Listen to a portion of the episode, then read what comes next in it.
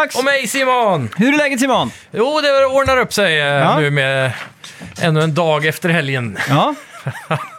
Fint det. Ja, fy fan. Jag fick ju precis i en ny snus här med. Så då, nu, ja, just det. Nu, men du kör för snus där om du vill byssa på den informationen. Idag är det en Skruff PVR som har gått ut på datum i...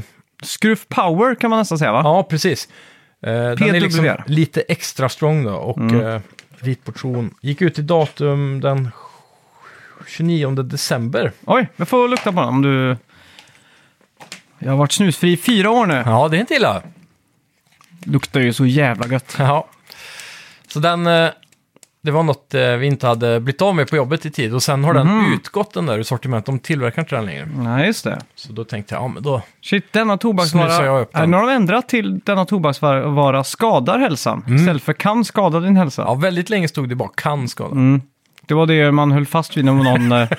om någon sa att man fick cancer. Ja, exakt. Ja, men det står bara att det kan skada. Ja, exakt. För de har inga bevis. Nej, shit. Men, nu måste de ju ha det då, eftersom de skriver så. Alltså, det är en sån här återkommande mardröm för mig att jag tvingas att börja snusa igen. Ja, det är ju opraktiskt på alla sätt egentligen. Ja, och så just den här... Ibland när jag tar en slurk av en dricka eller någonting, en cola...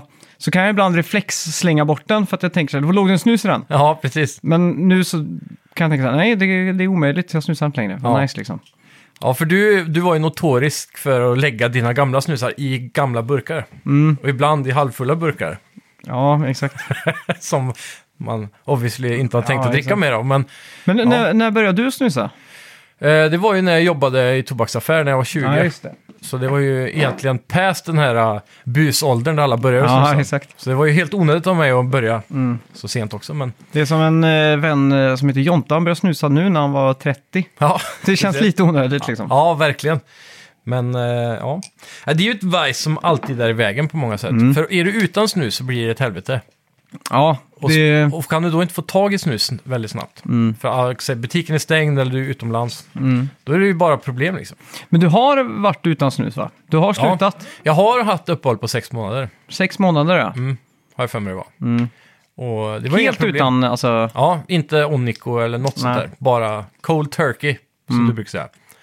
Och det var inga problem så, men det var det som att titta på andra snusar vid middag. Typ när man satt på restaurang och alla lägger upp en dosa på bordet. Så här. Ja. Jag kände att jag saknar den där livsstilen. Den guldkantgrejen med att så här, ta en snus efter maten. Okay. Så det var det som fick mig att börja igen då. Ja. Så i början så började jag med att jag bara festsnusade. Så tänkte jag, ja men det räcker liksom. Ja, jag tar det till helgen.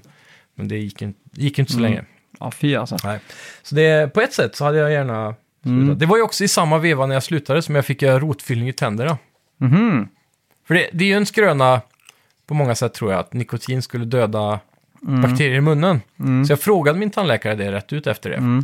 Och då sa han att det här får inte jag säga egentligen, men det är lite fluor naturligt i snusplantan, sa han. Så att det var troligtvis det som kan göra en stor skillnad då. Okay. Eller en liten skillnad. Så det finns någonting där med den där skrönan. Men det är ändå inte tillräckligt. Nej, det som snarare är nog att när man slutar snusa så snacksar man mer. Kanske småäter och tar godis istället. Jag minns när jag slutade snusa att jag att jag var väldigt mycket mer lugn. Alltså att jag inte var så disträ. Jag kommer ihåg när jag snusade, när jag gick på nikotin hela tiden. Att jag var lite så här skakig, så jag var lite uppe i varv. Ja. Men typ veckan efter jag hade slutat så kunde jag liksom stå inne på ICA och titta systematiskt på produkterna och plocka ut det jag skulle ha liksom. Ja, exakt. Någonting som jag inte hade klarat av innan liksom. Men jag kommer ihåg att jag slutade också med koffein i samma veva. Ja, jag skulle precis säga det, för koffein har ju den effekten väldigt mycket också. Men nu är jag helt 100 på koffein alltså. Jävla mycket kaffe och Red Bull det blir alltså. Har du fortfarande sån här superstarka kaffe, sån här dynamit? Ja, den smakar skit alltså. Ja. Den är odrickbar. Det är en novelty, som så här superstarka såser. Den ska ju vara 3 Red Bull i en sån här kaffekapsel. Ja, precis. Men jag tycker de bara smakar ganska tråkigt liksom. Jag har kvar någon, jag köpte ganska många såna. Ja. Tråkigt, men... Vilken är favoritpodden nu då? Alltså kapselpods?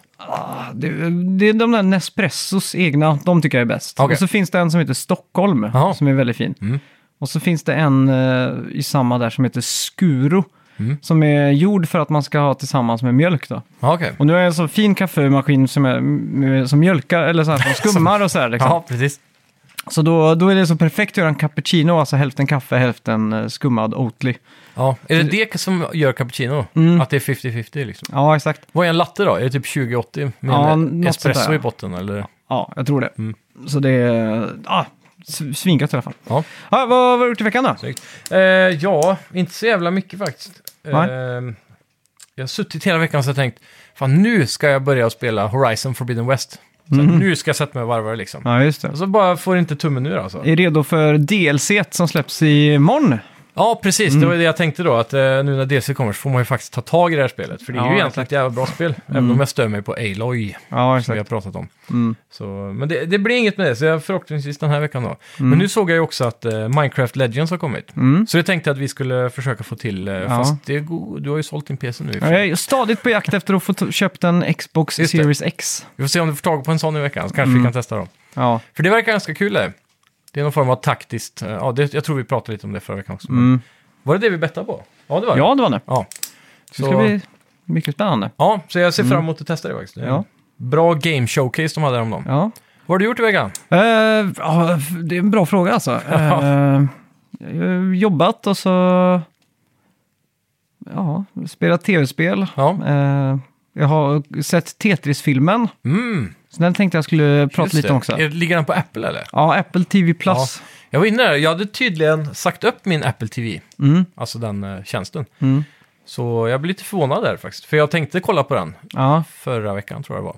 Så gick inte. Och så tänkte jag orkar inte köpa en tjänst till bara för en film. Och så. Ja.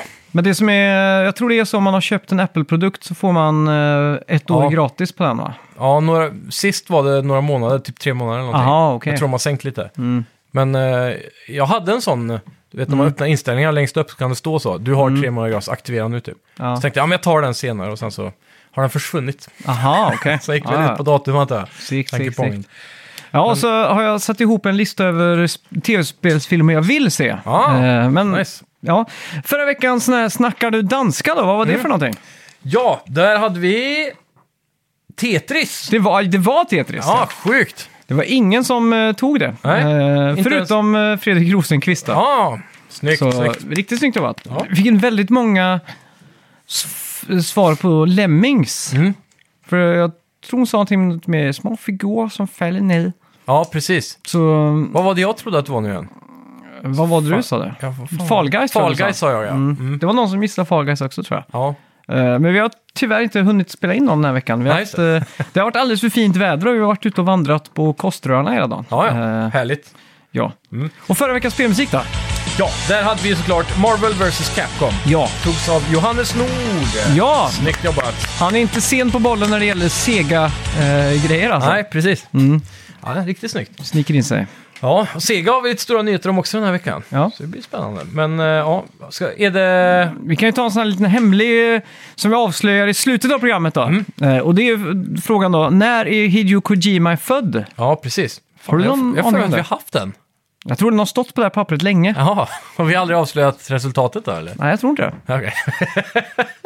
Ja, det är...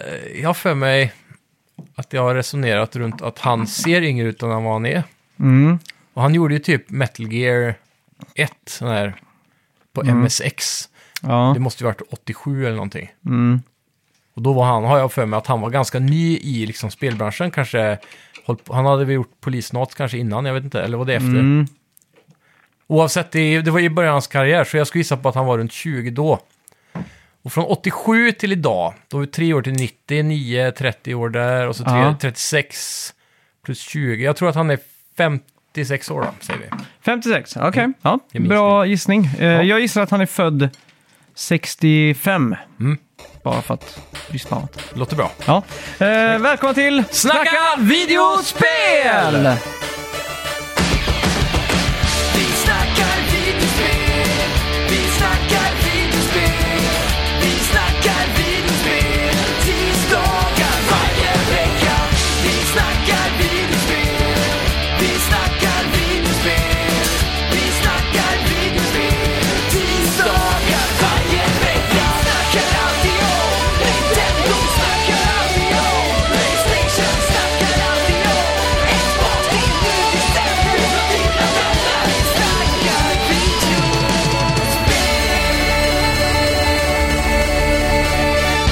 Microsoft har i veckan börjat göra reklam på YouTube för att de har köpt Activision Blizzard.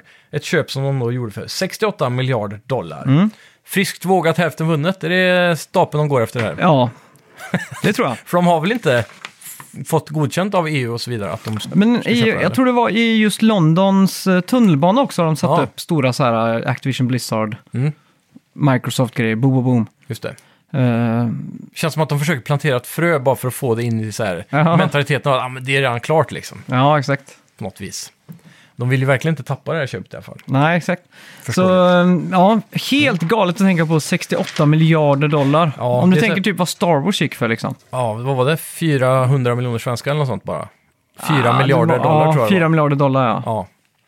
Det är galet. Alltså, det är mycket pengar. Men... Hade de sålt Star Wars, hade de väntat nu så känns det som att det också hade gått för sig hiskligt mycket. Mm. Bara för att det känns som att allting är värt mer 10 år senare om någon anledning. Alla digitala IPs och, exakt. Och så där liksom. Mm. Ja, det är fint det. Suicide Squad Kill the Justice League är nu försenat till februari 2024. Ja, och det här kommer väl till följd av deras senaste typ State of Play när de visade upp en jävla massa gameplay. Och folk hatade på det. Mm. De såg alla de här currencies och klasser och exakt. Battle passes och alla de här mikrotransaktionerna som var blödda. Finns det någon som är insatt i de här... Alltså, det kommer jag ihåg förr när man typ gick på GameStop och skulle förboka ett spel eller så här, så var det ju så här olika, du fick såna koder och lappar utskrivna liksom av personalen. Ja, personalen på kvittot liksom så här, här är en kod så får du en direkt i Dead Rising 2 liksom. Ja, eller? Precis, så här förbokningserbjudanden. Ja, massa så här, och då var det ju olika tiers på det också, men har det blivit Battle Pass liksom? Delvis, men på PlayStation Store så finns det fortfarande så här Deluxe Edition och så där. Så om du prebookar nu så kan du köpa den här och då får du de här skinsen som hör till Deluxe Edition. Och så har du ju Collector's Edition tror jag de brukar ha ibland. Sådana stora varianter. Jag menar, det är väldigt många spel idag där du kan köpa det för 1000 spänn istället för 700. Och så får du det där lilla extra. Men det är alltid piss bara. Ja, exakt. Det är inget vettigt i de där extra grejerna tycker jag oftast. Nej. I alla fall inte som är värt nästan lika mycket som ett halvt spel kostar. Men det har ju alltid varit lite asymmetriskt med värdet av ett skin jämfört med värdet av ett helt spel. Ja, exakt. Jag tycker det är ganska intressant egentligen att tänka på att saker som bara finns digitalt har ett värde. Ja. Typ som skins och... Precis, som NFTs liksom. Ja, exakt. Så rent hypotetiskt, förutom mat, så skulle man egentligen kunna överleva och ha en ekonomi som bara är digital. Alltså... På låtsas. Ja, exakt. Men... På vissa sätt så skulle man kunna dra den parallellen till Världsbanken också. Med hur nya pengar bara uppfinns ur tunn luft jämfört med guldstandarden som var på 70-talet. Eller ja, exakt. 80-talet. Det vill säga att USA skall ha guld som motsvarar deras valuta typ. Eller? Guldreserv, ja. Men de slutar ju med det. Och efter det så har men har de inte fortfarande guld på där Fortnox? Eller vad heter det? De har ju kvar guldet ofta. Så här. Sverige har väl också mycket guld tror jag i USA på något typ Fortnox eller något sånt. Men det är ju, men det var väl att nationer... Men guldgrejen funkar ju bara för att man har bestämt att guld är värd visst mycket. Så att skulle plötsligt allt krascha och guld blev det man handlar i så skulle ju finnas väldigt mycket guld. Ja. Och vad ska man med guld till liksom? Nej, det är ju opraktiskt om du inte bygger grafikkort typ. Ja, exakt. Något sånt där. Ja. Telefoner. Så... Det är lustigt vad människan sätter pris på såklart. Ja. Men det är just det här, det som alltid har stört mig med just skins-debatten då. Om vi tänker, men jag tar 100 spänn för ett skin här i Rocket League till exempel. Eller så. Men Rocket League är ett dåligt exempel för det kostar inget nu. Men säg att jag köper ett spel för 600 spänn som har kostat $100 miljoner att utveckla. Och i det spelet så finns det, säg 100 gear pieces som jag kan... få tag på utan att lägga extra pengar som bara är med i spelpaketet liksom. Så du har hela spelet, spelmotorn, världen och alla gear pieces, moves, attack, liksom enemies, NPCs, allt det som en spelutvecklare eller spelutvecklaren har kodar in i spelet liksom. Det är det totala. Det kostar mig 600 spänn då att köpa. Ja, just det. Men sen kostar ett skin 100 kronor. Det är så här asymmetriskt liksom. Med Jag menar, hur mycket tid lägger en spelkodare då på ett skin jämfört med resten av hela spelproduktionen? Ja. Och varför är då det skinnet värt 100 spänn, alltså en sjättedel av vad hela spelet kostade att utveckla eller så? Ja, exakt. Så det är den asymmetrin jag alltid har stört mig på lite. För där skapar de det. Men det är för att skinnet är en lyxprodukt. Ja, det är ju det. Typ som varför Axe kostar 30 kronor men en Dior-parfym kostar 700 kronor liksom. Ja, precis. Det är lite så, absolut. Mm. Men det är ju för att Dioren blir ju en lyxprodukt eller på något sätt. Men det var där, det är det som kom typ i det skiftet där du pratar om. GameStop började ju ut så här pre-order bonuses. Sen började de kunna ha det direkt i en digital storefront och så... Mm.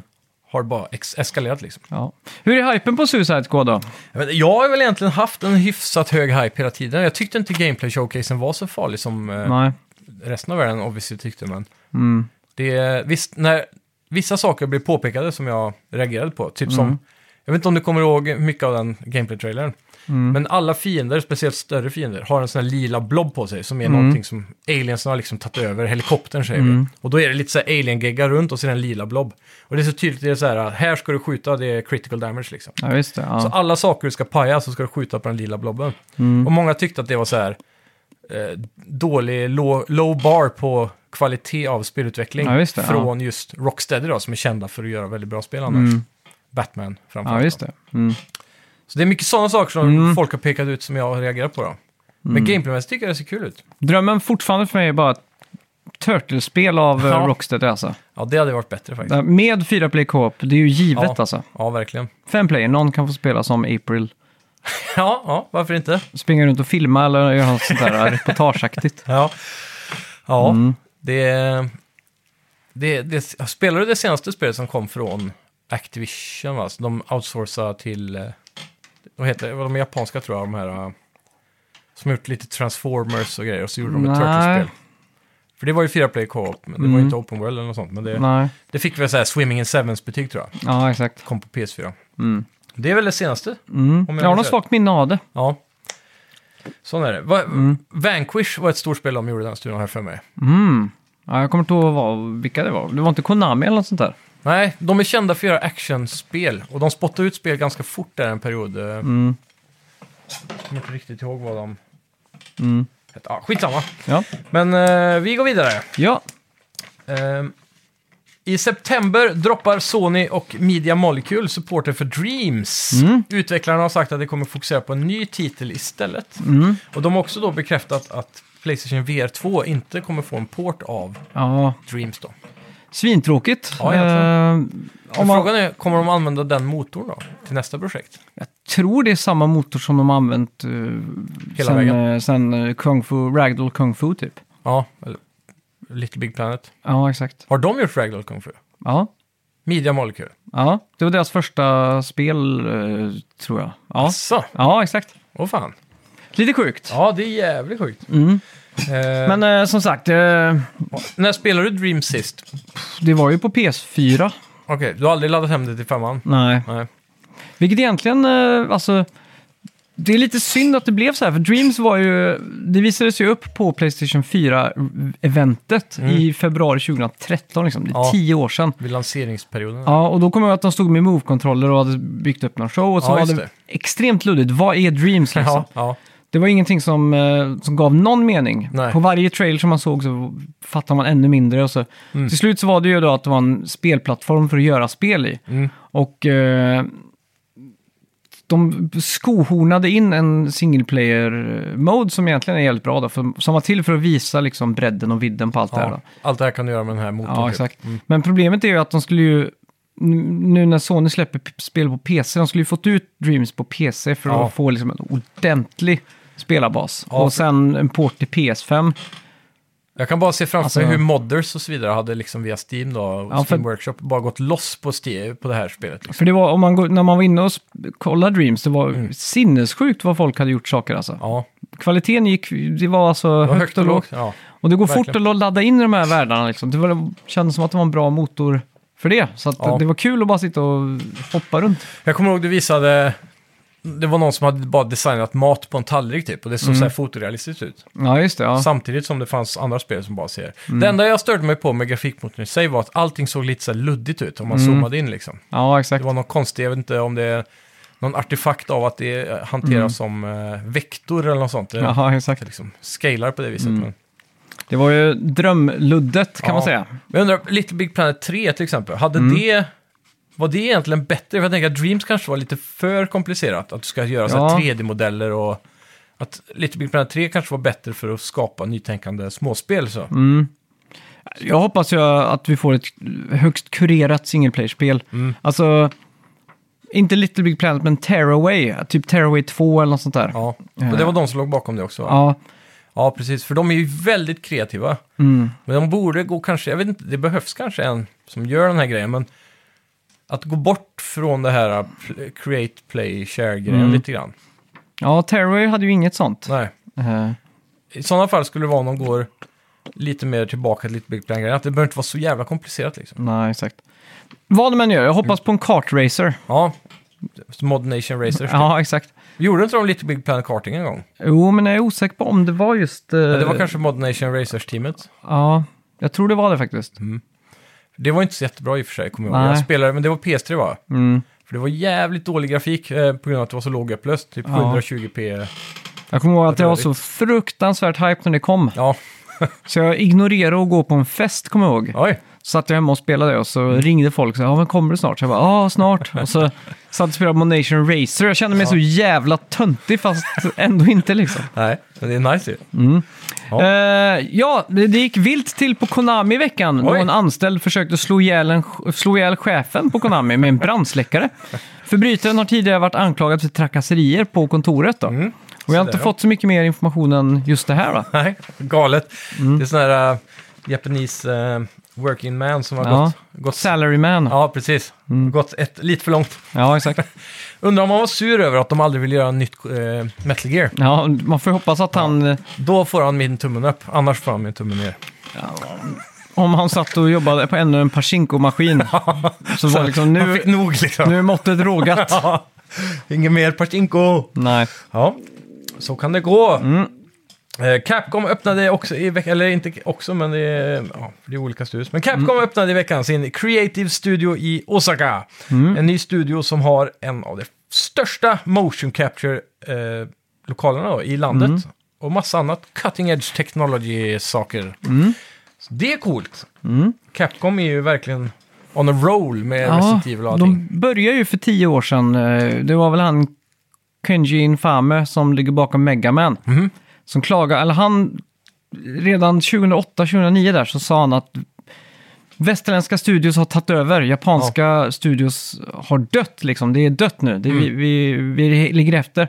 Så han satte ju skutan mot för Capcom att göra spel som var på absoluta toppklass när det gäller teknik och gameplay och allting då. Ja. Så det är ju där stadigt Capcom kör mot. Så det är ju kul att se att de följer upp det här med att öppna nya motion capture studios för att konkurrera med typ Naughty Dog och såna här saker då. Verkligen.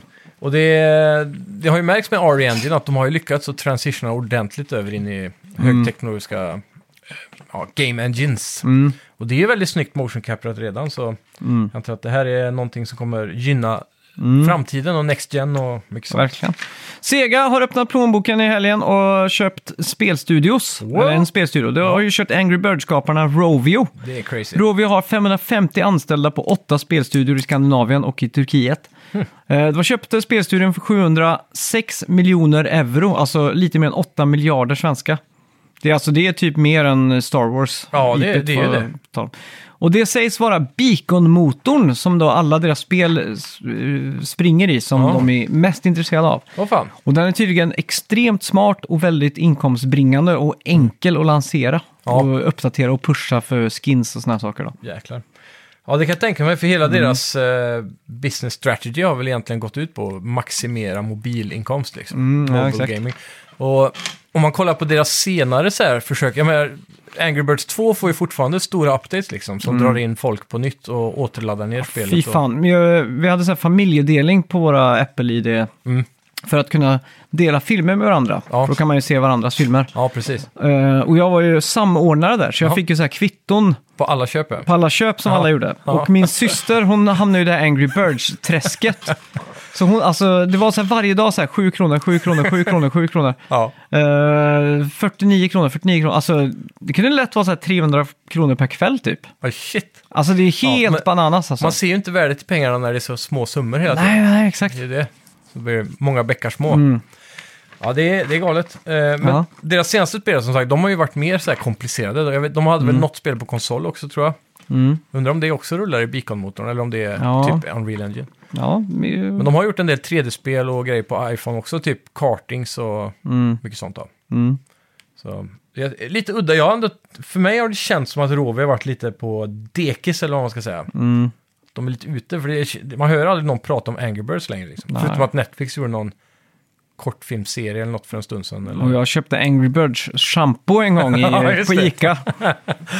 Och så har vi ju Angry Birds gjorde väl en film på bio, va? Lite som det gjorde de, ja. Så, lite sjukt att de kom före Nintendo med att göra en film. Mm. Men nu finns det ju en Mario-film från 93 då. Ja, så sett så, visst. Men då, med så här modern 3D-teknologi. Ja, exakt. Alla Toy Story. Mm. Ja, nej, jag vet inte. Jag tycker det låter dyrt, men det är väl inte det om man kollar på deras inkomst säkert. Ja. Mm. Men det är den ständiga Star Wars-summan som lurar den. För det känns som att Disney fick det billigt alltså. Ja. På något sätt. De tjänar väl in det på första filmen, tror jag. Mm. Force Awakens liksom. Det tror jag också han gjorde. Måste du ha hört. Och sen all merchandise på det då. Mm. Fruktansvärt mycket. Och nu de här Disneyland, Star Wars-land. Ja, precis. Och filmserierna som går in rakt till alla som subscriber till Disney Plus. Ja, exakt. Bara för Star Wars. Det måste ju vara en hel del alltså. Ja, fy fan. Så. Sjukt. Där har vi gjort det bra. Mm. Det kommer en dokumentär nu med namnet Here Comes a New Challenger. Mm. Som då handlar om Street Fighter 2. Ja. Vad vet vi mer om den då?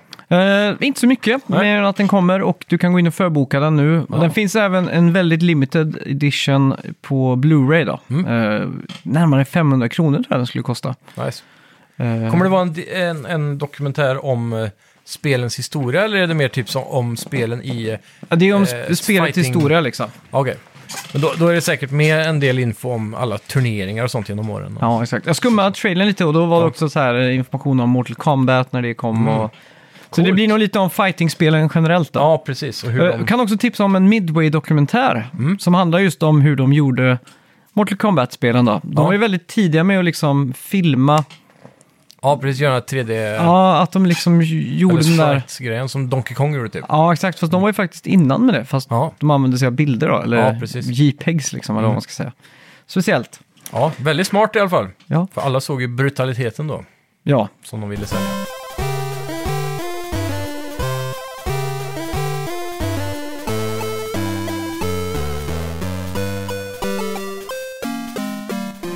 Ja, jag har ju spelat, eller sett Tetris-filmen. Jag tänkte bara snabbt gå in på den. Vad ska man säga? Det är en film gjord av Apple TV Plus då, eller vad man ska säga då. Det är en biopic typ, va? Om de här personerna och deras liv. De lever fortfarande bara två också.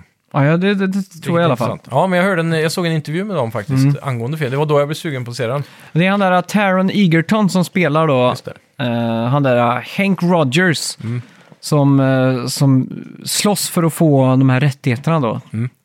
Och så har vi då Nikita Efromov som spelar Alexei Pajitno som då uppfann Tetris. Just det. Och det är jävligt intressant liksom, och vad ska man säga? Det utspelar sig på 80-talet liksom.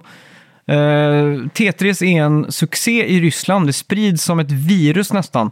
Och där ska man ju inte ha kul liksom. Så att, det blir ju som en pandemi av att folk sitter och spelar här på sina arbetsplatser då, liksom.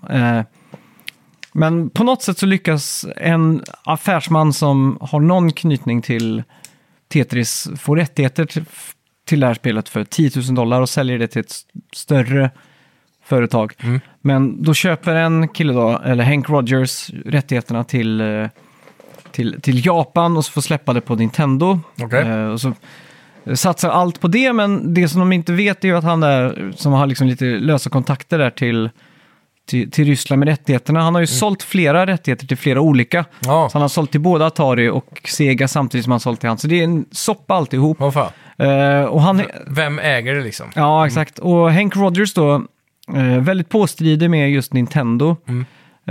Får lov att se en prototyp på en Gameboy och tappar hakan och tänker, varför ska ni inte bandla det här med ett spel som heter Tetris liksom? Det vore ju Då får ni ju sålt spelet inte bara till barn utan till vuxna och pensionärer och allting liksom. Ja, precis. Och då beger han sig till Ryssland för att då secure the rights för handheld. Mm. Och för där är det inte muddled water så att säga. Där är det inte ingen som har varit och petat igen. Så han reser till Ryssland på ett, vad ska man säga, ett turistvisum. Mm. Och då är det lite som Nordkorea den här grejen. Att du kommer dit så måste du vara en guide med dig hela tiden som ska visa historien om Sovjet. Och ja, precis. Så man får verkligen den här behind the Iron Curtain-filen. Ja. Men han är ju liksom naiv och charmerande nog att han klarar att övertala om att de ska göra andra saker och så här då. Mm. Så att... det är den här klassiska järnridån, då också den här klassiska ryska KGB-snubbarna med iskalla blickar som ska liksom ta emot mutor från andra för att liksom släppa före dem i kön och så här. Och det visar lite på hur korrupt det är och liksom. Just det. Den här väldigt sympatiska mannen som kodade Tetris. Han är liksom inte intresserad av att tjäna pengar, han är mer tyckte det var en kul grej liksom sådär. Ja, exakt. Så väldigt cool film. Jag tycker den är jävligt snyggt gjord. Det är väldigt så här mycket pixelanimationer och grafik och så här liksom. Varje så här transition så ser man typ Moskva i pixlar och så och blandar det ihop till att bli riktig bild och så här. Just det. Snyggt. Så den är väldigt snyggt gjord och det är 80-tal och så. Är det någon sån här Wolf of Wall Street-vibbar typ? Att det är lite så här crazy, de börjar tjäna pengar, det är...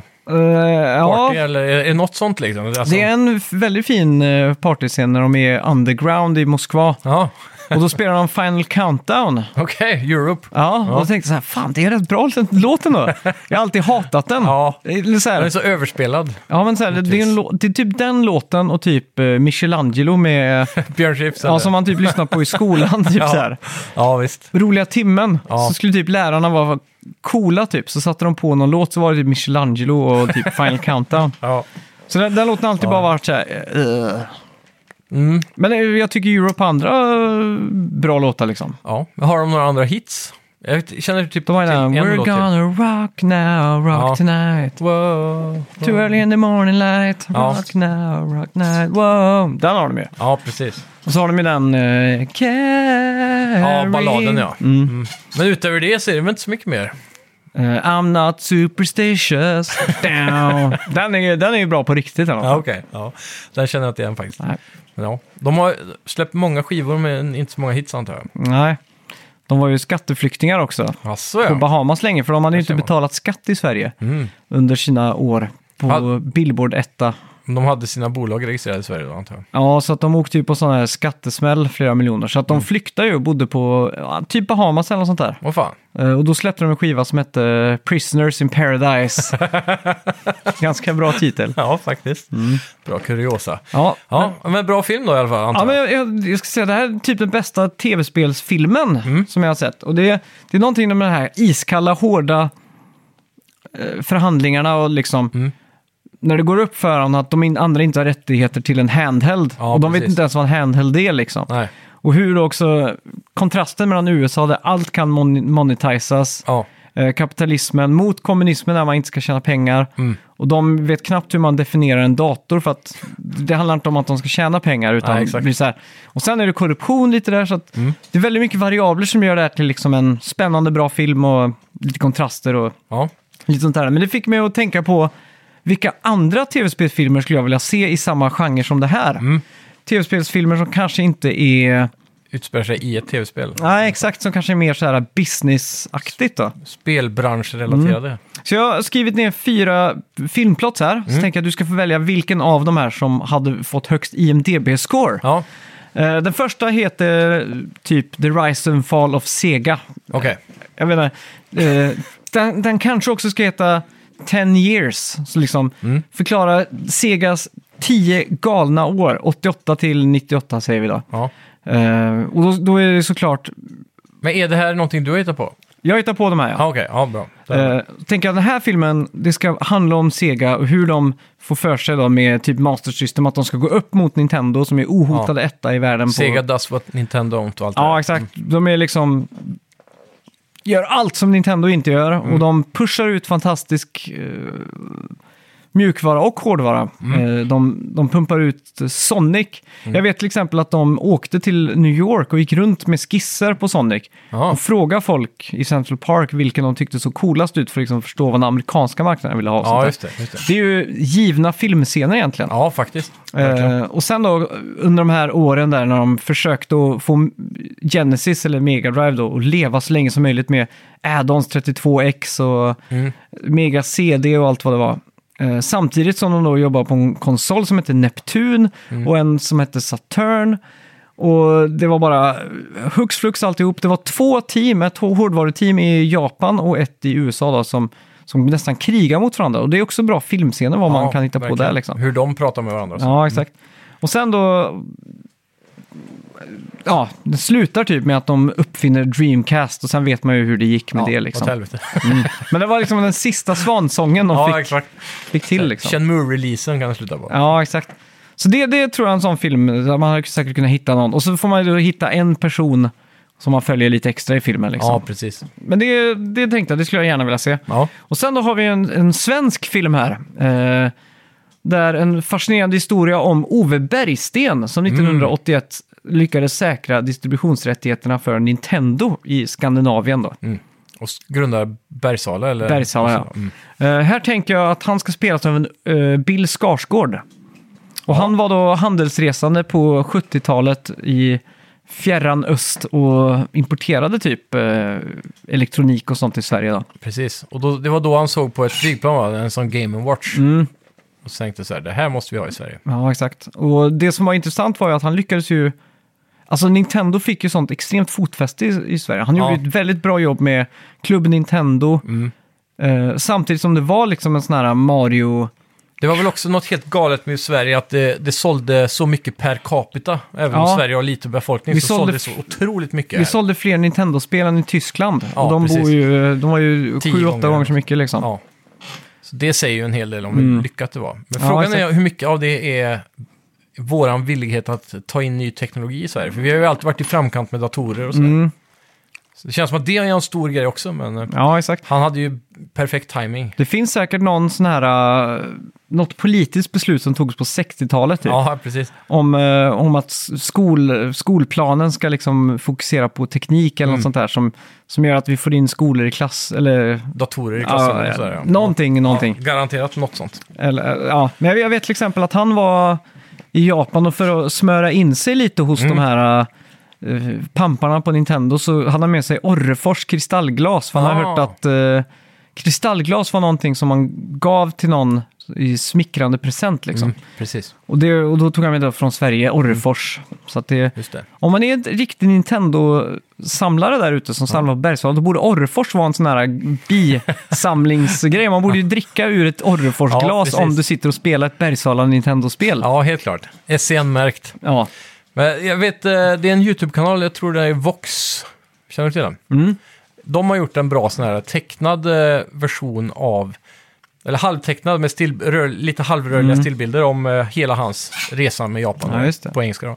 Den kan rekommendera alla att gå in och se. Och det är också någonting unikt. Jag tror inte det finns någon motsvarighet i Bergsala. Liksom. Nej, för alla andra så finns ju Nintendo of Europe, Nintendo of America och så vidare. Ja. Så där de sköter sig själva. Så han är ju unik i den delen. Ja, och han har kört det här stenhårt i typ 35 år nu. Ja, sen Nintendo fanns i Europa liksom. Det är unikt och inspirerande. Ja. Och ganska galet också att Nintendo inte har valt att bara skippa han. Nej, exakt. Och köra Nintendo of Europe i Sverige också liksom. Det är väldigt märkligt. Jag ser ju framför mig en bild av att han i filmen, en scen Bill Skarsgård då, som spelar den här Ove Bergsten, står utanför kontoret där i Kungsbacka, va? Ja, det kan det vara. Ja. Och så ser man en lyftkran som bär in den där Mario-röret. Ja. Det är en sån stor staty på Mario när han kommer upp ur ett sånt rör, va? Ja, precis. Ja, det var nog ett moment kan jag tänka mig. Det var liksom highlighten när man var på bilsemester som ung. Bara när man körde förbi där. Och man skulle söderut mot Liseberg, Göteborg. Alltså, nu kommer snart Mario. Man bara, va? Mario? Så ser man från E6 där. Ja, verkligen. Ja. Okej, nästa film här. Den heter Doom. Ja. Det finns redan en Doom-film. Ja, det gör det. Men den här fokuserar på John Carmack och John Romeo. Det är ju yin och yang. Ja. Vi har ju Carmack som är liksom en briljant kodare och nörd och du vet. Den, på det på den sidan av spektrat. Och på andra sidan så har vi ju då John Romero. John Romero. Som körde Ferrari och hade långt hår och liksom svulstiga biceps och vad heter bröstmuskel på latin? Pex kanske. Ja, han hade liksom bra pex. Sån här skjorta som liksom var lite så här luftig. Mm. Jag tror till och med han raka bröstet för att det var liksom så väldigt garderat ut. Ja. Men han hade ju en vision om det här liksom, och det var liksom djävuls, man var ju i helvetet och det var liksom väldigt hårt. Musiken väldigt influerad av Metallica och Slayer och sånt där liksom. Ja. Så någon scen där tänker jag bara rent så här att han åker liksom, han kommer ut från kontoret, sätter sig liksom i ett soligt, jag inbillar mig till Los Angeles, men det vet jag inte. Ja. Sätter sig i en Ferrari. Jag tror det är runt närmare San Francisco tror jag. Men... ja, men en sån här klassisk Ferrari-röd, sån här 80-tal som ser ut som en typ sån här, som är med i Outrun-spelen. En sån Countach. Ja, exakt. Och så har han så här, helt svarta sån här Ray-Ban-briller som han drar ner. Ja. Så ser han att det står folk och protesterar på utsidan. Så här, video games are the devil. Ja, vet, så här, för då var spelet nyss släppt och han bara bränner förbi dem liksom. Absolut. Doom utvecklades också på Next-dator, eller på Next-Cube. Och det var ju det, Next var det dataföretag som Steve Jobs gjorde efter Apple. Jag tror den billigaste datorn där kostade typ 80 000 eller någonting. Jäklar. Det var specifikt designat för universitet. Och, ja, jag tror internet kodades och sjösattes på Next-dator också. Oh, fan. Den var så extremt den var så overpowered så det skulle ju kunna vara någon scen där när de träffar Steve Jobs, John Carmack till exempel. Få tag i teknologin för att bygga spel på. Ja, exakt. Ja, John Carmack i sig hade ju varit intressant att ha haft en biopic om överhuvudtaget, för han har ju varit med i både det ena och andra. Ja. Han har kodat för raketforskning och name it liksom. Så det är rätt coolt. Och AI och så Oculus då, som han sjösatte med Facebook och så vidare. Så ja, han är ju en intressant figur. Han är ju ganska, jag vet inte, ökänd eller känd eller vilket ord man ska använda. Han åt bara pizza. Aha. Typ en period. Speciellt han satt och kodade så här oändligt länge bara. Ja. Så hade de alltid hämtpizza typ så. Han som levererar pizzan visste vilka han var och så här. Han berättade lite om det där i en podcast så. Det är ju en scen i filmen såklart. Ja, verkligen. Han bara sitter och trycker pizza och så var det typ Diet Coke tror jag eller något sånt. Ja. Fy fan. Han levde liksom på det i flera år så. Ja. Pizza, Diet Coke och toaletten, känns det som spontant. Ja, men visst. Det är lite rocket fuel med dietdrickarna tror jag. Ja, men det kan det vara. Men det kan jag tänka mig. Det är inte bra för rocket fuel för magen. Nej, exakt. Lite... men det är nog inte pizza varje dag heller. Nej, jag tänker mig. Men i alla fall, det var Doom-filmen. Ja. Sen har vi då en klassisk biopic om mannen bakom Zelda och Mario. Filmen bör heta typ bara Shigeru Miyamoto eller något sånt där då. Jag tänker det är lite mer dramafilm. Miyamoto låter lite som en sån där motorcykelsmärke också. Ja, men då kan man nästan lura in de här motorcykelsnubbarna på biografen, känns det. Men filmen startar ju liksom när han är liten och där finns några nyckelscener. Jag vet att han förklarade Pikmin som en lek han hade när han var liten i trädgården, så förklarade han hur han trodde liksom att man kunde dra upp små ja, men typ grässtrån och att de skulle gå runt och så här liksom. Precis. Så då kan man kanske se han sitta och leka med det här när han är liten kanske, jag vet inte. Och sen då hur han kommer in på Nintendo och får chansen att göra ett arkadspel och då gör Jumpman eller Donkey Kong då. Ja, precis. Och sen hamnar i rättegångstwist med Universal Pictures för King Kong. Ja, exakt. De hamnar ju i rättstvist där och sen då hur han utvecklar Mario och Zelda typ samtidigt. De två mest revolutionerande spelen någonsin. Ja. Samtidigt de släpps inom loppet av 2 månader liksom. Det är helt otroligt alltså, egentligen. Det är liksom next level på något sätt. För oftast brukar man ju träffa en sån där riktig homerun en gång i sin karriär typ. Sånt där. Och han gör 2 samtidigt. Ja, exakt. Det är så jävla sjukt. Ja. Det är så ett spel är grundläggande för alla plattformsspel. Ja. Någonsin, och det andra är för äventyr och RPG och action. Ja, och gör typ liksom open world och grejer liksom, på riktigt. Då. Så det skulle nog kunna vara en. Och så en scen jag vill se det här, det är att han och Koji Kondo, han tonsättaren till de här spelen. De sitter och... Han är minst lika viktig i historien. För... Ja, exakt. De sitter och lyssnar på musik ihop liksom, och dricker japansk whisky.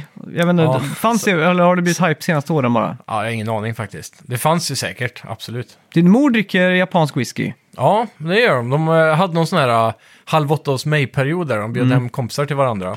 Eller, ja, och satt så här. Och då hade de en japansk afton. Då hade de fått för sig att de skulle köpa in massa japanska spriter och ha så här sake och lite sådana saker. Då var det någon japansk whisky. Efter det så har de börjat uppskatta den. Ja. Jag kommer inte ihåg vad märket heter, men... Apropå sake. Det är så... risvin, va? Ja. Som är spritdestillerat eller så. Så träffar jag, eller jag känner en som importör för sake. Jaha. Och han är ju supernörd, han är utbildad sommelier på sake. Och han skulle bjuda mig på en sake. Och sake, antingen så serverar du den iskall eller så serverar du den varm. Okay. Typ kokande liksom. Ja. Och så de här glasen som man dricker från, det kan vara så här fyrkantig liten trälåda liksom som du dricker ur, tror jag. Precis. Jag var inte helt nykter. Men han förklarade att den var så här lite lätt självlysande. Ja, det lät ju bra. Lite grönaktigt. Jag växte nöden av Fukushima. Ja, exakt. Det var det som var så sjukt. Nej, men det var något så här med uran eller någonting som han berättade. Jävlar. Eller så lurade han mig bara. Men jag var bara helt så här. Ja. Okej. Ja. Speciellt. Det låter inte så nyttigt. Nej. Det här är nu jag tänker på det. Ja. Det var de 4 filmerna där då. Just det, coolt. Ja, personligen så dras jag ju väldigt mycket till historien om John Carmack, bara för jag har ett personligt sånt stort intresse. Jag har ju så googlat runt alla intervjuer jag kan hitta man på YouTube och så vidare. För jag tycker han är ju så här på något sätt the king of nerds. Någonting. Han är så här, på ett sätt stereotypen av en sån där extremt överintelligent kodare som bara är så 100% fokuserad på jobbet och bara kodar natt och dag och uppfinner de mest otroliga algoritmerna för att optimera saker liksom. För det han ofta pratar om är ju hur han alltid fokuserar på optimering snarare än liksom, nu för tiden har vi med grafikkort och så har vi sånt jävla overhead liksom. Så du behöver inte optimera så mycket på mindre krävande spel, säger vi. Men på hans tid så hade de så lite kraft att gå efter så de var tvungna att optimera för att få in de stora visionerna de hade. Ja, exakt. Så jag gillar det tankesättet, för det är så mycket man kan gjort med optimering. Som Apple till exempel, de gör ju det mycket bättre än Windows och så vidare.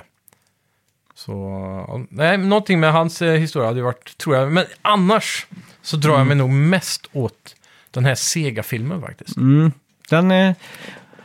Det var ju snack om att Joe Rogan skulle vara med i en film som hette Console Wars. Baserad på en bok som hette Console Wars. Inte Seth Rogen? Nej, vad sa jag? Joe Rogan. Nej, Seth Rogen menar jag. Precis. Han hade ju säkert kunnat tänkt... Jag kan se framför mig att han skulle kunna producera en sån film. Helt klart.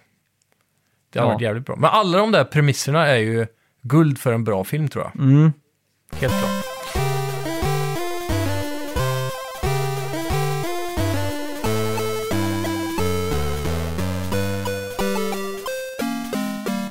Ja, jag tänkte bara snabbt nämna att jag har doppat tårna lite i kod igen. Ja. För nu har de äntligen kommit tillbaka till med... vi tappar helt, men vad heter det läget nu? Gunfight. Gunfight, ja. 2 mot 2-läget där. Med den senaste updaten. Fruktansvärt kul faktiskt. Så här små specialdesignade maps bara för det läget. Alltid 2 mot 2. Ja, just det. Går ju snabbt också att köra en match och så är det på't igen. Så det är mycket mer taktiskt liksom. Det enda som är negativt då är att väldigt många man får ju alltid pre-made weapon choices då, så att får ju alla spelare har ju samma vapen heter det. Och mycket av vapnen man får tillgång till har lasersikte på som är så här supertydligt, så du ser hela strecket liksom. Så man kan ju se när fienderna siktar någonstans. Så det är lätt att identifiera vart de andra är. Ja, just det. Så det är på gott och ont då. Det blir inte så mycket camping. Nej. Men det är väldigt kul i alla fall. Så jag kan rekommendera de som har liksom kanske fallit ifrån Modern Warfare nu. Det här är ju inte en del av gratisläget då, Battle Royale-grejen. Utan det här är ju mainline-spelet då. Men har ni fallit ifrån en stund och saknar det läget från 2018 eller 2019, det är första Modern Warfare som la till det läget. Ja, just det. Så är det dags att hoppa tillbaka, för det är det jag väntat på. Så det är egentligen bara coolt. Ja. Du får styra upp någon spel på Discord där. Ja. Vi kan spela med lyssnarna. Det har varit kul. Jag har ju varit inne och skrivit om att vi styr upp en Mario Kart 8-turnering för alla lyssnare också. Just det. Så att jag börjar tänka lite större typ. Kan man fixa SM i Super Mario eller Mario Kart 8 liksom? Ja. Och göra det på plats. Så jag har varit inne och kollat om man kan boka lokal för det här och liksom det hade varit fixa sponsorer och grejer liksom. Ja. Ja, det hade varit riktigt nice. Få in Bergsala där och ja, exakt. Komma med ett litet bås kanske. Ja. Det har varit sjukt coolt. Så att, men hur som av er, så gå in på vår Discord och så häng lite där på Switch och missar ni inte det i alla fall. Ja, absolut. Det måste ni göra. Och på tal om det, det är kanske dags att vi poppar upp nya länkar på sociala medier då, till Discorden. Ja, det är det. För de utgår väl efter 7 dagar eller något. Men jag tror man kan gå in och ändra inställningar så man får en oändlig länk typ. Ja, jag tror jag har gjort det. Ja, nice. En sån oändlig, ja. Snyggt! Ja, då får vi bara runda av med... Ska vi kolla bets? Ja!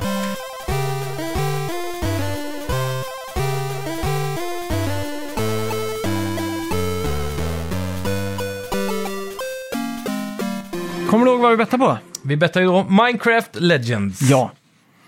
Du bettade 83 och jag 82. Jajamän. Och det står 6-2. Ja, är det dags för Max att komma tillbaks in i gamet så att säga. Det är ju runt här någonstans, runt när jag börjar komma över 5 som du kickar in gasen oftast och går till vinst. Spännande här. Släpps om 3 timmar när vi spelar in podden. Det känns som ett Swimming in Seven-spel, så jag tror fan du har den här alltså.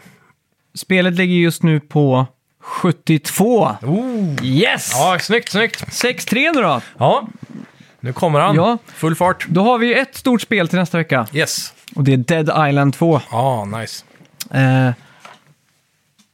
Vad tror vi det kan vara på? Ja, du. Jag har inte sett så mycket om det här spelet. Mer än att det kändes som att det... var borta för alltid, skulle aldrig bli någonting. Man kommer till trailern för 10 år sedan och sådär. Ja, exakt. Och sen helt plötsligt bara, nu är det snart ute. Ja. Så jävla fort, helt plötsligt. Så jag har liksom inte riktigt tänkt med det. Det känns som att det här kan vara bara pushat ut från ingenstans. Bara, det här är det vi har, varsågod. Nu kör du en liksom. Bara rätt från magen, om man säger så. Ja. Dying Light 2 kom ju för inte så länge sedan. Jag för mig det var ganska välmottaget. Det här är lite mer crazy kanske. Jag ska inleda tråd på veckans spelmusik också innan jag glömmer bort, för jag tror det kan vara ganska svårt. Ja. Det var ju den låten kunde man höra, Putting on the Ritz nästan. Putting on the Ritz. Taco hette han som gjorde den. Okay. Den är ju faktiskt svinfet den låten. Ja. Men det här är ju då en tolkning av den låten som är i ett spel på Gameboy jag har spelat väldigt mycket. Som är till vad ska vi säga, ett film tie-in med Disney, så mycket kan jag säga. Okej. Så det tror jag inte. Men det här måste du ha hört. Det här är en ful låt. Så här. Men det här är en riktig låt, ingen musik. Nej. TV-spelsmusik. Nej.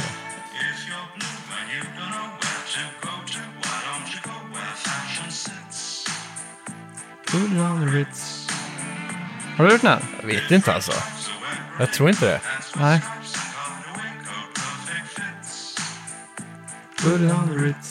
Har du aldrig gjort det? Nej, det låter bekant på något sätt. Om du har varit med i en film kanske. Nu kommer det enda som är catchy med låten. Nu. Jag är så svag för sådana här... det låter som något som har varit i familjen Addams eller någonting, tycker jag. Ja. Udda. Ja, jag vet inte fan vad jag ska betta på det här faktiskt. Det känns som att det här kan bli skit och bra. Det kan landa lite överallt där. Ja. Jag höjer mig lite faktiskt. Lite. Så, nu är jag klar. Okej. 3, 2, 1. Oho! 77 lägger jag in. Ja, 78. Jag hade den på 76. Oj. Så där gick jag över till high-bet då. Jag vet inte hur det känns faktiskt. Men, jag såg faktiskt en sån där 15 minuters... gameplay. Ja, och det är ju inte open world. Det är sektionerad open world. Ja, fan. Som att det är typ stora maps liksom. Ja, så man går vidare i storyn då säkert. Ja. Så, men det sa de att det kändes mer, alltså det var en bra grej. Okay. För att det inte kändes som det här Ubisoft Open World. 1000 saker att göra bara. Exakt. Så det var ganska Ja, men det låter ju positivt. Ja. Jag vet i alla fall att de har verkar fått lite positivt av att det är så open liksom. Mm. Alltså att det är väldigt fritt med combat och så. Ja, exakt. Att det känns fritt liksom. Jag måste också säga förlåt för att vi åt chips förra veckan. Ja, just det. Det var många som hörde av sig att, så att man hör ju alltid de här mikrofonerna. Alltså, knastret. Mm. Mm. Ja, det är en dålig idé att podda och äta chips antar jag. Ja. Men så kan det gå. Ja. När är Hideo Kojima född? Han är född... Vi ska dubbelkolla här nu. Han är född den... 63. Oj då. 24 augusti. Och då var han 59 år. Åh jäklar! Var det jag eller vad sa jag? 56? Ja. Jag sa född 65, sa jag. Ja, just det. Så, ja. Ja, men då var vi ändå väldigt nära. Mm. Sjukt. Det är sjukt att en 59-åring ser ut så här. Alltså... När jag tänker så här, en 40-åring så har de nästan grått hår och glasögon och rullator liksom. Ja, och snart är vi där. Ja. Nej, fy fan. Ja, tack alla ni som lyssnat och specifikt alla Patreons. Ja. Tack så mycket. Tack ska ni ha. Väldigt jag var ju utlovad förra veckan att skriva en topplista över de 5 bästa ölen på systemet. Ja. Så det har jag varit inne och gjort på vår Patreon. Nice. Och folk har kommenterat där såg jag också. Så att bara gå in och stötta med 10 spänn. Ja. Så ska vi få råda... Vad ska man säga? Ja, skitsamma. Det gör något vettigt nu. Ja, det gör vi. Tack ska du ha. Hej.